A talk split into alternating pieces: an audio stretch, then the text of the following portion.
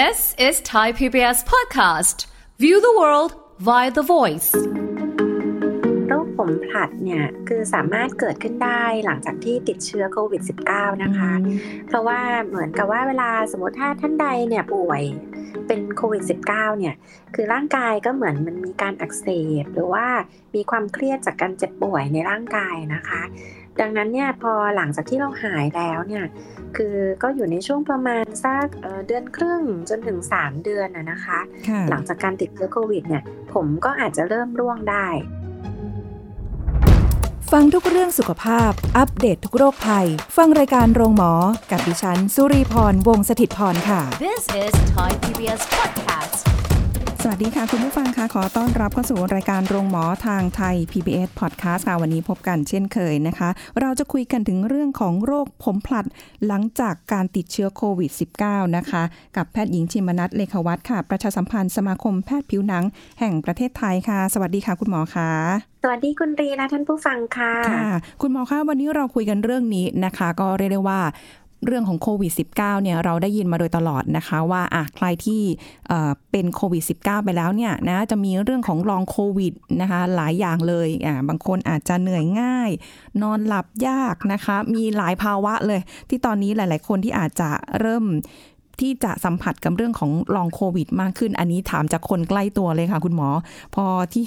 หลายคนเป็นแล้วก็บอกว่าโอ้โห แย่เหมือนกัน ไม่เหมือนเดิมเลยนะคะ เหนื่อยก็ง่าย หายใจก็เหมือนแบบไม่เต็มปอดอะไรแบบนี้โอ้ใช่ค่ะ หลายอย่างเลย ทีนี้หลายคนก็บอกว่าไม่แน่ใจว่าเป็นจากตรงนี้ด้วยหรือเปล่า แต่คนที่ฉีดวัคซีนเอาไว้แล้วเนี่ยก็คิดว่าความเสี่ยงก็น่าจะน้อยกว่านะคะ แต่ว่าเรื่องของโรคผมผลัดหลังจากการติดเชื้อโควิด -19 เนี่ยมันเป็นเกิดจากหลังจากที่เรา เป็นโควิดแล้วหรือเกี่ยวข้องอะไรใด ๆ เกี่ยวกับวัคซีนด้วยไหมคะคือเอเรียนคุณเรียนและท่านผู้ฟังอย่างนี้นะคะว่า คือโรคผมผลัดเนี่ยคือสามารถเกิดขึ้นได้หลังจากที่ติดเชื้อโควิด -19 นะคะ เพราะว่าเหมือนกับว่าเวลาสมมติเออถ้าท่านใดเนี่ยป่วยเป็นโควิด -19 เนี่ยคือร่างกายก็เหมือนมันมีการอักเสบ หรือว่ามีความเครียดจากการเจ็บป่วยในร่างกายนะคะ ดังนั้นเนี่ยพอหลังจากที่เราหายแล้วเนี่ย คือก็อยู่ในช่วงประมาณสักเดือนครึ่งจนถึงสามเดือนนะคะ หลังจากการติดเชื้อโควิดเนี่ย ผมก็อาจจะเริ่มร่วงได้ เป็นเพราะว่าคือเหมือนพอเวลาเราป่วยเนี่ย ผมมันเหมือนมันเกิดความเครียดขึ้นมา มันก็เลยทำให้จากระยะเจริญเติบโตเนี่ย มันเปลี่ยนระยะไปเป็นหยุดเจริญ แต่ว่าตอนนั้นเนี่ยมันยังไม่ร่วงค่ะ พอผ่านไปเนี่ย คือมันเข้าสู่ระยะอยู่จนเริญเติบโตแล้วสักพักหนึ่งมันถึงจะเริ่มร่วง ดังนั้นก็เลยเห็นว่าเอ๊ะตอนช่วงเป็นโควิด ผมไม่ร่วงนะ แต่พอหลังเป็นโควิด ช่วงเรากำลังเหมือนไม่สบาย ที่เป็นภาวะหลังลองโควิดใช่ไหมคะอาจจะยังหายใจไม่สะดวก ผมก็ยังดันร่วงอีก ยิ่งทำให้เราเหมือนเครียดมากขึ้นไปอีกอย่างเงี้ยค่ะคุณหมออะไรอยากเลยว่าเออมันเป็นสิ่งที่เกิดขึ้นในอดีตนะ แล้วเดี๋ยวพอมันผัดไปแล้วเนี่ย เดี๋ยวมันก็จะอาจจะมีโอกาสดีขึ้นได้ค่ะอืคุณหมอใช้คำว่าผลัดนะคะ เดี๋ยวมันก็ขึ้นมาใหม่เนาะเหมือนใบไม้ผลัดใบคือเออค่ะก็บางคนก็บอกว่าเออผมผลัดใบหรือเปล่าหมอบอกว่าคือเออก็จะเรียกอย่างยังไงก็ได้นะคะ แต่ว่าทางการแพทย์เนี่ยเขาจะเรียกว่า telogen effluvium telogen effluvium ซึ่งถ้าเป็นภาษาไทยง่าย ๆ ก็คือโรคผมผลัดอาจจะใกล้เคียงที่สุด ค่ะค่ะ แต่ว่าอันนี้ก็เจอบ่อยนะคะคุณลีเพราะว่าอย่างสมมติว่าคนไข้เป็นโควิดสี่ราย เจอคนผมร่วงหนึ่งรายอย่างน้อยนะคะค่ะอย่างน้อยดังนั้น ดังนั้นก็ค่อนข้างเยอะพอสมควรก็คือเป็นอาการเจอที่ที่พบได้บ่อยค่ะ หลังเป็นโควิด ค่ะอ้าวแล้วอย่างนี้คือผมเกิดความเครียดได้ด้วยอะคะจะไม่ไม่ไม่ได้หมายความว่าผมเนี่ยอยู่มันเครียดของมันนะคะ แต่หมายความว่า คือพอเราเจ็บป่วยเนี่ย ร่างกายก็จะเกิดความเครียดคือเออหมออยากใช้ภาษาง่ายๆนั่นเองแต่ว่าก็จะเหมือนกับมีเออเขาเรียกว่ามีการอักเสบหรือว่ามีการทำงานที่ไม่ปกติของร่างกายเราเนี่ย มันก็เลยส่งผลต่อการเจริญของผม ดังนั้นเนี่ยผมมันก็เลยเหมือนหยุดเจริญเติบโตแล้วต่อมาก็ถึงจะร่วงค่ะ ค่ะ คุณหมอแล้วแต่ว่าท่านผู้ฟังค่ะเชิญเลยค่ะท่านผู้ฟังอาจจะสังเกตง่าย ๆ ค่ะว่า อย่างสมมติว่าถ้าเอ๊ะเดิมเนี่ย สมมติว่าเราเออคือปกติผมเราเนี่ยไม่ควรร่วงเกินหนึ่งร้อยเส้นต่อวันอืมหนึ่งร้อยเส้นต่อวัน ดังนั้นเนี่ยถ้าเอ๊ะเวลาสมมติเราเคยหวีผมผมร่วงเท่านี้อยู่ๆมันร่วงมากกว่าเดิม หรือบางทีเราอาบน้ำแล้วผมที่ก๊อกน้ำมันเห็นว่าเยอะขึ้นอย่างนี้ยนะคะ หรือบางทีเราผู้หญิงรวบผมใช่ไหมคะ แล้วเคยกำได้ประมาณหนึ่งถ้าสมมติว่าผมมันน้อยลงครึ่งหนึ่งอืมอย่างเงี้ยก็จะเป็นข้อสังเกตว่าอาจจะเกิดภาวะโรคผมผลัดหลังจากการติดเชื้อโควิด -19 ได้ค่ะ ค่ะ อ๋อ คือถ้าร่วงอยู่แล้ว ใช่ไหมคะ ก็ เออคือคือธรรมดาเวลาเราปกติเนี่ย ผมเราจะมีการร่วงบ้างอยู่แล้วค่ะค่ะ เพราะว่าไม่งั้นเราก็จะกลายเป็นลิงอุลังอุตังได้นะคะเยอะแต่ว่าทีนี้เนี่ยค่ะ เพราะว่าคือผมเนี่ยธรรมชาติมันมีการผลัดของมันอยู่แล้วอืมคืออาจจะทยอยกันผลัดไปอย่างเงี้ยนะคะค่ะแต่ถ้าอยู่ๆมันมาผลัดเยอะมากเกินไปเนี่ยบางทีก็ถ้าถ้าเอ่อเกิดขึ้นหลังจากการติดเชื้อโควิดเนี่ย ก็ประมาณอยู่ในช่วงหนึ่งเดือนครึ่งจนถึงสามเดือนเนี่ยเขาก็เรียกว่าอาจจะเป็นภาวะโรคผมผลัดภายหลังการติดเชื้อโควิด -19 นะคะ ค่ะ อ๋อ อันนี้ค่ะก็คือต้องสังเกตละว่าคือบางคนอาจว่าจะโรคผิดปกติไหมอืมใช่บางคนอาจจะเป็น บางคนอาจจะไม่ได้เป็นอาการไม่ได้เหมือนกันทุกคนซะทีเดียว คือตอนนี้มันยังไม่มีอะไรตายตัวเนาะคุณหมอเนาะว่า เป็นโควิด ไปแล้ว หลังจากเป็นโควิด ไปแล้วเนี่ยรักษาหายแล้วนะอะทุกคนจะผมร่วงเยอะขึ้นนะ ภายในระยะเวลาเท่านี้ หรือหายใจลำบากหรืออะไรไม่เหมือนกันนะคะ แล้วแต่คนจริงๆ ต้องคือสังเกตค่ะอะคือการใช่ค่ะอืมคือการที่หายหลังจากโรคไหมเนี่ยขึ้นอยู่กับเอ่อแต่ละท่านนะคะว่าค่ะมีความแข็งแรงก่อนการติดเชื้อแค่ไหน เพราะว่าในท่านที่สมมติสุขภาพแข็งแรงค่ะคือการเกิดภาวะเอ่อต่างๆ หลังการติดเชื้อโควิด -19 เนี่ย ก็จะมีโอกาสเกิดน้อยกว่า แต่ถ้าท่านใดที่มีโรคประจำตัวอยู่แล้ว หรือว่าค่ะเป็นผู้สูงอายุ หรือผู้ที่มีความเสี่ยง 608เอ่อหรือมีโรคประจำตัวที่ค่อนข้างเป็นมากเนี่ยค่ะคือการฟื้นตัวของร่างกายก็จะน้อยกว่าค่ะ ดังนั้นเนี่ยในเอ่อการแบ่งของจาก ของกรมการแพทย์หรือกระทรวงสาธารณาสุขปัจจุบันที่จะบอกว่าเป็นลองโควิดไหมคือเป็นภาวะเอ่อซักซ้อนที่หลังเป็นโควิดที่เป็นนานเนี่ยเขาใช้เวลา3เดือนนะคะก็คือโอ้ถ้าสมมติว่าเป็นหลังจากเพิ่งป่วยเนี่ยอันนี้อาจจะเกิดได้ไม่ไม่เท่าไหร่ค่ะแต่ถ้าเป็นเกิน3เดือนเนี่ยเขาจะเรียกว่าลองโควิดค่ะอืมเราจะได้ไม่ตกเทรนด์ค่ะคุณลีค่ะแต่จริงๆไม่เป็นเลยดีกว่า โอ้โห ไม่รู้จะผ่านใช่ซีซั่นไหนกันไปยังไงเลยตอนนี้นะคะค่ะค่ะค่ะสำคัญคือต้องฉีดวัคซีนนะคะ โอกาสความรุนแรงเนี่ยจะได้น้อยลงค่ะอันนี้แอบคุยนอกเรื่อง เพราะว่าอย่างบางท่านอย่างบางท่านบอกว่าโอ้ยฉีดวัคซีนแล้วสามอืมเข็มสี่ค่ะเข็มหมอเจอเอ่อคุณแม่ค้าที่เจอกันบ่อยๆนะคะค่ะบอกว่าไม่ต้องฉีดแล้วสามเข็มสี่เข็มแล้ว อันนี้ต้องเรียนว่า คือถ้าสามเข็มสี่เข็มเมื่อนานมาแล้วเนี่ยอืมมันอาจจะไม่คุ้มเอ่อครองเราได้เท่ากับที่เราไปฉีดเข็มกระตุ้นนะคะอันนี้ก็ต้องฝากท่านผู้ฟังไว้นิดนึงค่ะ อ๋อ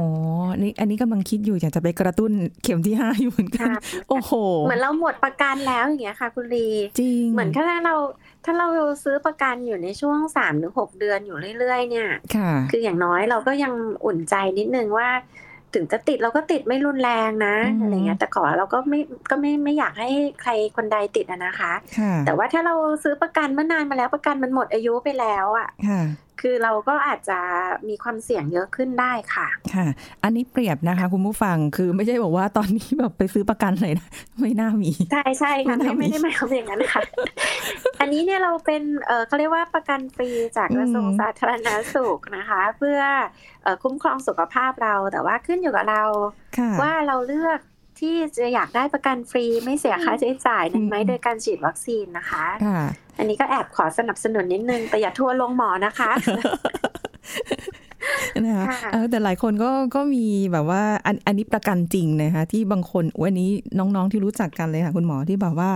ประกันหมดเพิ่งหมดไปเมื่อวานอย่างเงี้ยค่ะ วันนี้เป็นค่ะโอ้โห หลายคนอันนี้แนวนี้เลยนะคะ อันนี้ก็นอกใช่ค่ะเรื่องนิดนึงขอขอแนะนำว่าต่อด้วยประกันอื่นได้นะคะ ก็คือ คือการฉีดวัคซีนนะคะค่ะ ซึ่งไม่ได้เสียค่าใช้จ่ายนะอืคะมค่ะค่ะ ก็ยิ่งเข็มกระตุ้นเนี่ยมีส่วนสำคัญนะคะ คือไม่ได้บอกว่า ฉีดแล้วไม่เป็นฉีดแล้วไม่เสียชีวิตไม่ใช่นะคะ นี่ก็ยังย้ำอยู่ว่าฉีดแล้วก็ความรุนแรงของโรคที่ความเสี่ยงก็จะน้อยลง ความรุนแรงก็ไม่ได้เยอะไม่ได้หนักนะคะ เพราะว่ายังมียังมีคนที่ไม่ฉีดวัคซีนอยู่นะคะ คุณหมอนะ เออด้วยความอาจจะแนะนำนะคะ เพื่อยังยังมีเวลาค่ะ ประกันการฉีดวัคซีนยังหมายถึงว่ายังไปสามารถรับการฉีดวัคซีนกันได้นะคะค่ะอ่าทีนี้ก็เอ่อพอหลังจากที่เราเรื่องของเราเรื่องของของเรานะคะคุณลีพอเราฉีดวัคซีนไปแล้วอย่างเงี้ยค่ะ เอ๊ะ คุณหมอบอกว่าอะมันเป็นน้อยลงอย่างเงี้ย แล้วอย่างเงี้ยผมจะร่วงน้อยลงไหมถ้าเกิดสมมติรีไปเป็น โควิด -19 มาแล้วค่ะ ผ่านมาระยะหนึ่งแล้ว โอ้ลองโควิดแน่นอน คือปกติก็ผมร่วงอยู่แล้วค่ะ คุณหมอ แต่ว่าพอเป็นโควิดไปแล้วหายไปแล้วปุ๊บเฮ้ยร่วงหนักกว่าเดิมเนี่ย วัคซีนไม่ได้ช่วยใช่ไหมคะอันนี้คืออยู่ที่ภูมิตัวเองเลยใช่ไหมคะอ๋อค่ะ คือต้องแยกเป็นสองแบบค่ะกรณีว่าอย่างเช่นกรณีสมมติว่าถ้าเราเป็นโควิด -19 แล้วมี ผมร่วงหลังจากที่เป็นมีการติดเชื้อโควิด -19 นะคะ อันนั้นที่เราคุยกันแล้วว่าเขาเรียกว่าโรคผมผลัดเนาะซึ่งซึ่งธรรมดาเนี่ยสมมติว่า ถ้าระยะเวลาเนี่ยอยู่ในช่วง 1.5 จนถึง 3 ไม่เกิน 6 เดือนน่ะนะคะ เขาก็บอกว่าเอออาจจะเป็นจากเรื่องของการติดเชื้อนี้ได้ แต่ว่าในบางท่านถ้าเป็นเหมือนเป็นโควิดมานานแล้วอยู่ๆมาผมผลัดเนี่ย หรือจริง ๆ อาจจะเป็นผมผลัดก่อนหน้านั้นเนี่ย บางทีต้องดูนะคะว่าเกิดจากสาเหตุอื่นหรือเปล่านะคะ อย่างเช่นบางทีเนี่ยบางคนอาจจะมีภาวะขาดสารอาหาร นะคะ หรือว่าเป็นโรคไทรอยหรือกินยาบางอย่างรับประทานยาบางอย่างอย่างเงี้ย คือบางทีก็อาจจะทำให้มีโรคผมผลัดโดยที่ไม่ได้เกี่ยวกับเรื่องการติดเชื้อโควิดก็ได้นะคะ เพราะว่าอย่างบางคนนะคะคุณลีหมอเคยเจอคนไข้ที่เออสมมติว่าผมร่วงเยอะมากอะไรเงี้ยเอ๊ะโควิดก็ไม่ได้เป็น อย่างเงี้ย คือ เอ๊ะแล้ว เป็นเป็นจากอะไรก็เป็นเพราะว่าคือพอดีเลยท่านนั้นเนี่ยเป็นเป็นเอ่ออาจจะเป็นนักศึกษานะคะเขาก็เรียนออนไลน์นะคะคุณลีเรียนออนไลน์ไม่ต้องไปไหน แล้วน้องก็อาจจะคือกลัวอ้วนพอไม่ได้ไปไหนไม่ได้ออกกำลังกายก็กลัวอ้วนต้องกินอาหารน้อย แล้วก็เลยทำให้เกิดภาวะขาดสารอาหารก็คือ ขาดทั้งเรื่องของวิตามินดี ขาดทั้งเหล็กก็ทำให้ผมร่วงได้มากนะคะ ค่ะดังนั้นก็เลยสรุปว่าเวลาถ้าเกิดผมผลัด แล้วถ้าคิดว่าสมมติอยู่ในช่วง 1.5 ถึง 3 เดือนหลังเป็นโควิดเนี่ยก็อาจจะเป็นจากโควิดได้ แต่ว่าถ้าท่านใดไม่แน่ใจ หรือว่ารับประทานอาหารผิดปกติ หรืออาจจะมีโรคร่วมอย่างอื่นไหม ก็อาจจะต้องตรวจเลือดนะคะว่าเพื่อดูสาเหตุอื่นร่วมด้วยว่ามีไหม ถ้าไม่มีก็น่าจะเป็นจากโควิดอย่างเดียว ถ้าระยะเวลาเข้าได้นะคะแต่ถ้าสมมติว่าระยะเวลาเข้าไม่ได้ หรือบางทีเราเออเหมือนการกินอาหาร หรือการดำเนินชีวิตหรืออาการอย่างอื่นเนี่ย อาจจะผิดปกติก็อาจจะต้องตรวจเลือดร่วมด้วยค่ะ แล้วก็รักษาตามสาเหตุ อืมแสดงว่าคือการที่จะมาผมร่วงผมผลัด ก็ไม่ได้หมายความว่าอะจะเกี่ยวเนื่องกับเรื่องของโควิดอย่างเดียวอยู่ที่วิถี การใช้ชีวิตด้วย โรคประจำตัวอยู่ด้วยที่เราอาจจะไม่รู้โอ้โหค่ะถูกต้องค่ะ แต่ทีนี้เนี่ยก็คือสมมติว่าถ้าเป็นจากผมผลัดโควิดค่ะกุลีก็คือจริง ๆ แล้วเนี่ยเออถ้าเป็นจากเรื่องภาวะโควิดอย่างเดียวนะคะ โดยไม่ได้มีปัจจัยกระตุ้นอย่างอื่น เช่นขาดเหล็กขาดวิตามินดี หรือเป็นไทรอยนะคะ ก็คือส่วนใหญ่เนี่ยคืออาจจะคนไข้ไม่ได้ต้องทำอะไร พอผ่านไปสักประมาณ 3-6 เดือนเนี่ยเดี๋ยวผมจะขึ้นมาเองค่ะ แต่ว่าถ้าสมมติว่ามันไม่ขึ้นหรือมันยังร่วงอยู่ อันนี้ก็คือแนะนำว่าก็ควรจะต้องมาพบแพทย์ เพื่อดูว่าเจาะเลือดดูว่ามีสาเหตุอื่นร่วมด้วยหรือเปล่า ค่ะ แต่ว่าถ้าบางท่านที่สะดวกนะคะ ก็คืออาจจะทายาที่ชื่อไมน็อกซิดิลก็ได้ อันนี้เป็นชื่อสามัญธรรมดาที่คนไข้หาซื้อได้นะคะ ก็อาจจะเป็นยาทาที่เป็นน้ำ minoxidil อาจจะ 2-5%นะนะคะ ทาบริเวณที่ศีรษะทาต่อครั้งไม่เกินหนึ่งซีซีนะคะ คือบีบขึ้นมาหนึ่งหลอดไม่เกินนี้ ก็อาจจะทาวันละครั้งหรือเช้าเย็นเนี่ย ก็จะช่วยยืดอายุผมได้ค่ะทำให้รู้สึกว่าอาการผมร่วงนี่มันน้อยลง แต่ว่าก็จะมีคนไข้สิบเปอร์เซ็นต์นะคะ เหมือนยิ่งทายิ่งร่วง อันนี้ไม่ต้องตกใจนะคะ คือถ้าถ้าไม่ได้มีสาเหตุอื่นเนี่ย คือบางครั้งเนี่ยพอยามันอาจจะไปกระตุ้น เอ่อทำให้ผมเก่าเนี่ยมันผลัดขึ้นมา แล้วเดี๋ยวผมใหม่มันขึ้นมาเองค่ะ ไม่ต้องตกใจอ๋อค่ะ แล้วอันนี้คืออันแรกที่คุยกับคุณลี แต่เมื่อกี้เห็นคุณลีถามหมอเกี่ยวกับว่าอ้าวแล้วพอเป็นเอ่อโควิดแล้วพอหายแล้ว ผมเพิ่งจะหายร่วง ไปฉีดวัคซีนมันจะร่วงอีกหรือเปล่า ใช่ไหมคะเมื่อกี้ที่คุณลีถามหมอ เออหมอก็ต้องเรียนอย่างนี้นะคะว่าเอออย่างเวลาฉีดวัคซีนถ้าเราไม่ได้ป่วยมากนะคะ คือไม่ได้แบบโอ้โหขนาดเออทันไม่ได้เลยเออป่วยมากอย่างเงี้ย คือก็ไม่ได้ทำให้ผมร่วงนะคะ แต่ว่าในกรณีที่มีข่าวเกี่ยวกับว่า พอฉีดวัคซีนแล้วเเกิดเรื่องผมร่วงเป็นหย่อมอันนี้เนี่ยก็ยังจะต้องออดูหลักฐานทาง ด้านวิชาการแพทย์นะคะหรือการวิจัยเนี่ย ซึ่งตอนนี้สถาบันโรคผิวหนังก็กำลังทำวิจัยเรื่องโรคผมร่วงเป็นหย่อมกับว่ามีความสัมพันธ์กับเรื่องการฉีดวัคซีนไหมนะคะ ก็เดี๋ยวอาจจะค่อยติดตามกันได้ค่ะ ก็จะเป็นถ้าถ้าท่านใดสนใจก็เดี๋ยวอาจจะมีไปติดตามข่าวสารในที่บางซื่อได้นะคะค่ะอืม ก็แต่ว่านะตอนนี้ก็คือถ้าข้อมูลทั่วไปอะไรอย่างเงี้ยนะคะ ก็คือ หมอคิดว่าเออถ้าจะเอ๊ะว่าเป็นยังไง ผมร่วงเรื่องของวัคซีนหรือว่าจะเรื่องโควิด เนี่ย ก็สามารถติดตามข้อมูลได้คร่าวๆที่ทางด้านเว็บไซต์ของสมาคมแพทย์ผิวหนัง รวมถึง Facebook ครบเครื่องเรื่องผิวหนังของสมาคมแพทย์ผิวหนังแห่งประเทศไทยได้นะคะ ได้ทั้ง Facebook แล้วก็ทางเว็บไซต์เลยค่ะ ของสมาคมแพทย์ผิวหนังค่ะค่ะ อันนี้ก็จะมีบทความข้อมูลความรู้ให้สำหรับผู้ผู้ฟังไปไปอ่านไปดูบทความต่างๆ เหล่านี้ได้นะคะคุณหมอคะถามนิดนึงสงสัยตรงผมร่วงเนี่ยค่ะ มันมันจะร่วงแบบเหมือนปกติทั่วไปที่เราผมร่วงเป็นประจำอยู่แล้ว หรือว่ามันจะเป็นร่วงเป็นหย่อมๆเป็นจุดๆไปอย่างเงี้ยคะถ้าในกรณีเรื่องของ ผมร่วงหลังจากเป็นโควิด เนี่ย ส่วนใหญ่จะเป็นที่ร่วงก็คือจะเป็นจากผมผลัดก็คือร่วงทั้งศีรษะนะคะ ก็คือจะเห็นว่าผมจะบางลง แล้วก็จะมีผมที่ออกมาเนี่ยเป็นจำนวนเยอะขึ้น แต่ว่าในกรณีที่เกิดท่านใดเนี่ยหลังติดเชื้อโควิด แล้วมีอาการผมร่วงเป็นหย่อมๆ อันนี้คนละโรคกันนะคะคุณลีก็ผมร่วงเป็นหย่อมเนี่ย ก็คืออาจจะพบว่าอาจจะเกิดขึ้นได้นะคะในหลังจากที่มีการติดเชื้อโควิด แต่ว่าส่วนใหญ่เนี่ยก็จะเป็นจากเรื่องมีภาวะเครียดจากการเจ็บป่วย แต่ว่าทีนี้เนี่ยจริง ๆ แล้วในรายงานการศึกษาที่รวบรวมคนไข้จำนวนมากนะคะ ในต่างประเทศเนี่ย ก็พบว่าในผู้ป่วยที่ติดเชื้อโควิด -19 เนี่ย ก็ไม่พบว่าไม่ได้เป็นโรคผมร่วงเป็นหย่อมอย่างมีนัยสำคัญนะคะแต่เพียงแต่ว่าก็จะมีบ้างเหมือนกันที่มีรายงานว่า ถ้าคนที่เป็นอยู่แล้ว อย่างเงี้ยนะคะ สมมติคนที่เป็นเยอะอยู่แล้ว เป็นโรคผมร่วงเป็นหย่อมที่เป็นเยอะอยู่แล้ว บางทีที่เราเห็นว่า เอออาจจะไม่มีผมเลยที่ศีรษะหรือว่าร่วงเยอะๆบางทีพอเออหลังจากที่ติดเชื้อโควิด ก็อาจจะเป็นมากขึ้น ได้นิดหน่อย แต่ในคนที่เป็นน้อยเนี่ย ไม่ได้เจอว่าเป็นเยอะขึ้น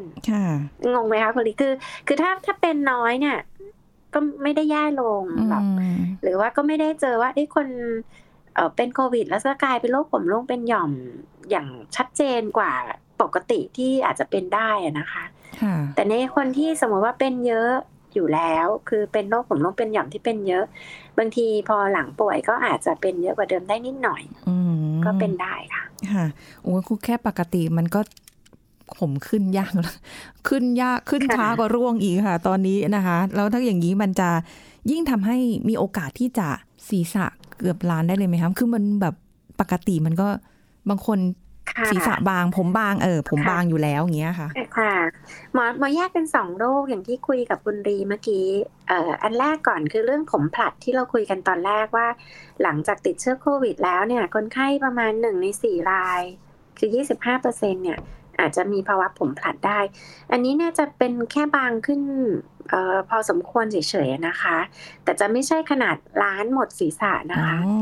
ค่ะค่ะ แต่ในกรณีโรคผมร่วงเป็นหย่อมที่เราคุยกันว่าเออบางคนที่เห็นมีข่าวเออว่าไอ้พอเออสมมติเป็นโควิด แล้วอาจจะมีภาวะศีรษะล้านขึ้นมาอะไรเงี้ยหมอก็ต้องเรียนว่า คือไม่พบว่ามีความสัมพันธ์อย่างมีนัยสำคัญ ระหว่างโรคผมร่วงเป็นหย่อมกับการติดเชื้อโควิดนะคะ แต่พบว่าในคนที่เป็นเยอะคือโรคผมร่วงเป็นหย่อมที่เป็นเยอะเนี่ย บางทีอาจจะมีอาการมากขึ้นได้หลังจากที่ป่วย ดังนั้นถ้าคนที่เป็นน้อยหรือไม่ได้เป็นไม่ต้องตกใจ แต่คนที่เป็นอยู่แล้วแล้วเป็นเยอะเนี่ยอาจจะเป็นมากขึ้นอีกนิดนึงได้ ก็แค่ระมัดระวังอาการ อย่าให้มีความเครียดมากขึ้น แล้วก็รักษาสุขภาพให้หายป่วยไวๆก็จะช่วยได้มากค่ะอ๋อโอเค อันนี้ก็หายห่วงได้นะคะ แต่ถ้าเกิดว่าอย่างที่คุณหมอบอกไป ว่าถ้าเกิดเป็นระยะเวลานานเกินหกเดือนแล้ว เอ๊ก็ยังไม่ดีขึ้นเลยผมผลัดเนาะอันนี้เราพูด โรคผมผลัดเนื้อคือร่วงๆแต่ไม่ใช่หย่อมนะคะร่วงบางๆร่วงทั้งทั้งศีรษะเลยอะไรเงี้ยเอ๊ะแบบหกเดือนแล้วมันก็เยอะนะ เยอะกว่าปกติ เพราะปกติเราก็สังเกตอยู่แล้วนะคะ อันนี้หนักกว่าเดิมเนี่ย เออ อันเนี้ยต้องไปดูละว่าเกิดจากปัจจัยกระตุ้นอย่างอื่นหรือเปล่าบางทีมันอาจจะมีอะไรแฝงๆอยู่ หรือมีผลข้างเคียง หรือผลกระทบ ที่เกิดจากโควิดต่อไปจากตรงนี้ก็ได้ก็อาจจะเป็นได้นะคะ ไม่ได้บอกว่าทุกคนเป็นนะย้ำเดี๋ยวคุณหมอเดี๋ยวทุกคนเข้าใจผิดฟังปุ๊บโอ้ยฉันผมร่วง เป็นอันนี้แน่เลย ผมพลัดแน่เลยอะไรแบบนี้นะคะทำใจให้สบายค่ะทำใจให้สบายค่ะอย่าไปเครียดเพราะว่าถ้าถ้าใช่ค่ะก็คือถ้าหายจากการติดเชื้อโควิดแล้วใหม่ๆอาจจะร่วงอย่างที่เรียนนะคะแล้วเดี๋ยวผมก็จะขึ้นมาเอง แต่ถ้าท่านใดยังร่วงไม่หายเนี่ยก็แนะนำว่า อาจจะมาพบแพทย์ผู้เชี่ยวชาญเพื่อหาสาเหตุร่วมอย่างอื่น แล้วก็รักษาก็น่าจะดีกว่า ค่ะ คุณหมอย้ำอีกทีไอยาที่เราสามารถไปหาซื้อมาใช้ได้เองนี้เป็นตัวไหนนะคะ ค่ะ เออคือ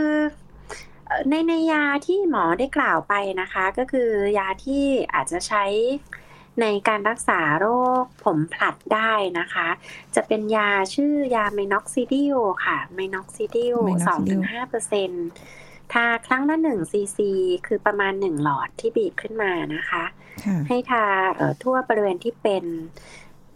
แต่ว่าไม่ได้ต้องทาเยอะๆ มาก ๆนะคะ เพราะว่าเดี๋ยว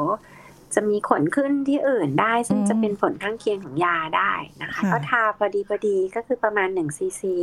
บริเวณที่เป็นเท่านั้นนะคะ ก็อาจจะทาวันละครั้งหรือว่าชาสองเวลาเช้าเย็นค่ะ นี่คือโรคผมผลัดนะคะท่านผู้ฟังคือโรคผมผลัดไม่ใช่ผมเวลาถ้าเราเป็นหลังใช่ค่ะ คือเวลาถ้าสมมติว่าเราเป็นเอ่อผมร่วงที่ออกมาเยอะๆ ทั่วศีรษะ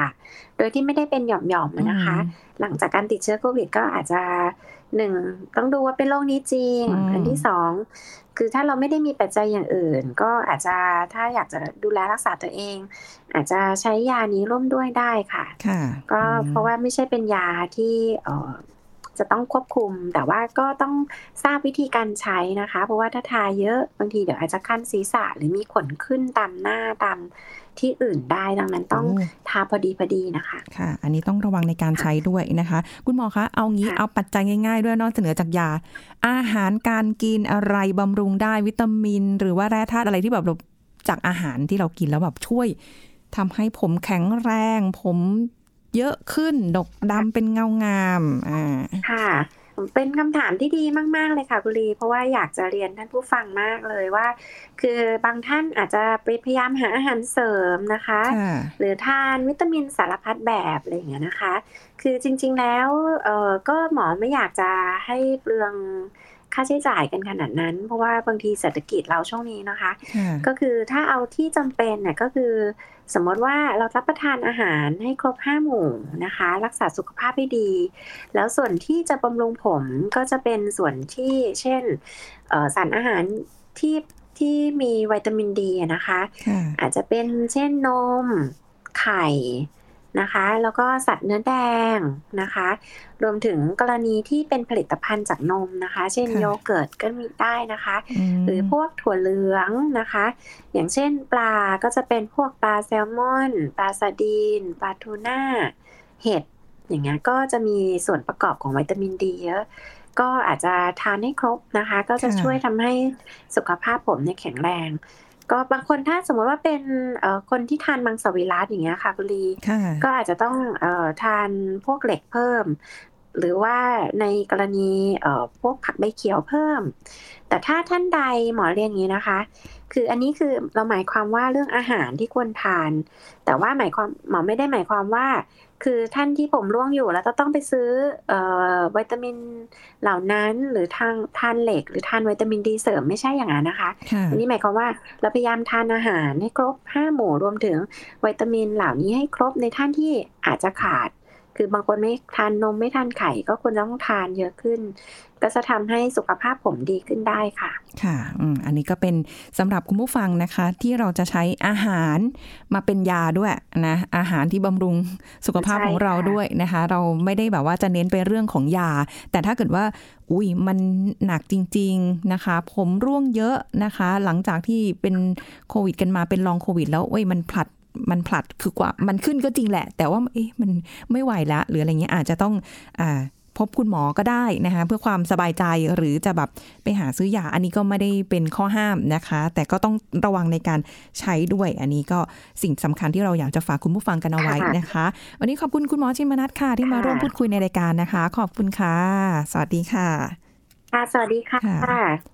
ค่ะคุณผู้ฟังคะหมดเวลาแล้วค่ะ กับรายการโรงหมอทางไทย PBS Podcast ค่ะ แล้วเราจะกลับมาพบกันใหม่นะคะ ขอบคุณที่ติดตามรับฟังค่ะ สวัสดีค่ะ This is Thai PBS Podcast. ฝีดาดลิงโรคที่กำลังระบาดและอยู่ในความสนใจ อะไรคือต้นเหตุของการแพร่ระบาดมาสู่คน ศาสตราจารย์นายสัตวแพทย์ดร สถาพรจิตตปาลพงศ์คณะเทคนิคการสัตวแพทย์มหาวิทยาลัยเกษตรศาสตร์มาบอกให้รู้ครับฝีดาดลิงหรือมังคีพ็อกนะครับก็เป็นโรคที่เกิดจากเชื้อไวรัสนะครับ ก็อันนี้ก็พบมานานแล้วนะครับ เป็นเชื้อที่ตอนแรกเนี่ยเขาคงไม่ได้คาดการณ์ว่ามันจะติดต่อสู่คนได้นะครับค่ะเพราะฉะนั้นก็เป็นในส่วนของโรคที่เกิดขึ้นในสัตว์เฉพาะนะครับ อย่างเช่นในลิงอ่าหลายชนิดนะครับที่สามารถเกิดโรคนี้ได้ ทีเนี้ยโรคฝีดาดลิงเนี่ยในระยะแรกๆเนี่ยมีต้นกำเนิดเนี่ยมาจากทวีปแอฟริกานะครับค่ะเพราะฉะนั้นเนี่ยทวีปอื่นก็จะไม่ค่อยได้มีข่าวเรื่องการระบาดหรือเรื่องอะไรมากเท่าไหร่ นะครับเพราะฉะนั้นเวลาที่เกิดปัญหาจริงๆ ก็จะอยู่ภายในทวีปแอฟริกานะครับค่ะซึ่งก็มีอยู่ไม่กี่ประเทศนะครับที่ที่มีรายงานพบฝีดาดลิงนะครับทีนี้มันมาเป็นเรื่องก็คือเนื่องมาจากตอนนี้เราพบเคสของพวกเอ่อยุโรปกับทางด้านตะวันตกหลายประเทศที่ติดโรคฝีดาดลิง ที่เราจะเห็นได้ง่ายว่าเอ่อยุโรปติดก่อน เพราะว่ายุโรปกับแอฟริกาเนี่ยต่อกันยุโรปอยู่ทางตอนเหนือแอฟริกาอยู่ทางตอนล่างค่ะนะครับเพราะฉะนั้นเนี่ยการเคลื่อนย้ายของคน แล้วก็เคลื่อนย้ายสัตว์บางอย่างเนี่ยก็ทำได้ง่าย เพราะฉะนั้นก็มีโอกาสที่จะแพร่นะครับค่ะแต่ก็เป็นที่น่าสังเกตว่าขนาดพื้นที่ใกล้เคียงกันเนี่ยก็ยังไม่มีรายงานเยอะเท่าไหร่นะครับแต่นี้ลักษณะของโรคฝีดาดลิงเนี่ยคล้ายกับโรคไข้ทรพิษนะครับที่เคยเป็นปัญหาสาธารณสุขทั่วโลกนะครับ ซึ่งเราก็มีการทำวัคซีนนะครับ ซึ่งการนั้นระบาดในคนนะครับ แล้วก็ตอนนั้นคงมีภาพยนตร์หลายเรื่องที่แสดงถึงว่ามันการเกิดอยู่ในบางยุคนะเราจะ อย่างในประเทศไทยเนี่ยเอ่อเราพบว่าเกิดขึ้นสมัยกรุงศรีอยุธยาที่ซ้ำไปนะครับเพราะฉะนั้นก็เป็นมานานแล้วนะครับ แล้วก็มีคนตายจำนวนมากนะครับ เป็นโรคที่ WHO เอ่อองค์การอนามัยโลกเนี่ยให้ความสำคัญ แล้วก็ตั้งใจจะกำจัดอย่างเป็นเรื่องเป็นราวนะครับ แล้วก็ทำให้เอ่อโรคนี้เนี่ยหมดไปจากเอ่อเขาเรียกว่าหมดทั้งโลกเลยได้เนี่ยตั้งแต่ปีเอ่อก่อนปี 2523 นะครับค่ะทีนี้เอ่อในประเทศไทยเองเนี่ยก็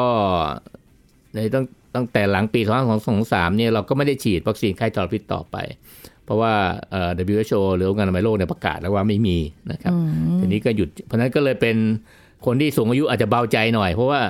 คนที่เกิดก่อน 2523เนี่ยถือว่าได้รับวัคซีนไข้ทรพิษเรียบร้อยแล้วนะครับเกิดก่อน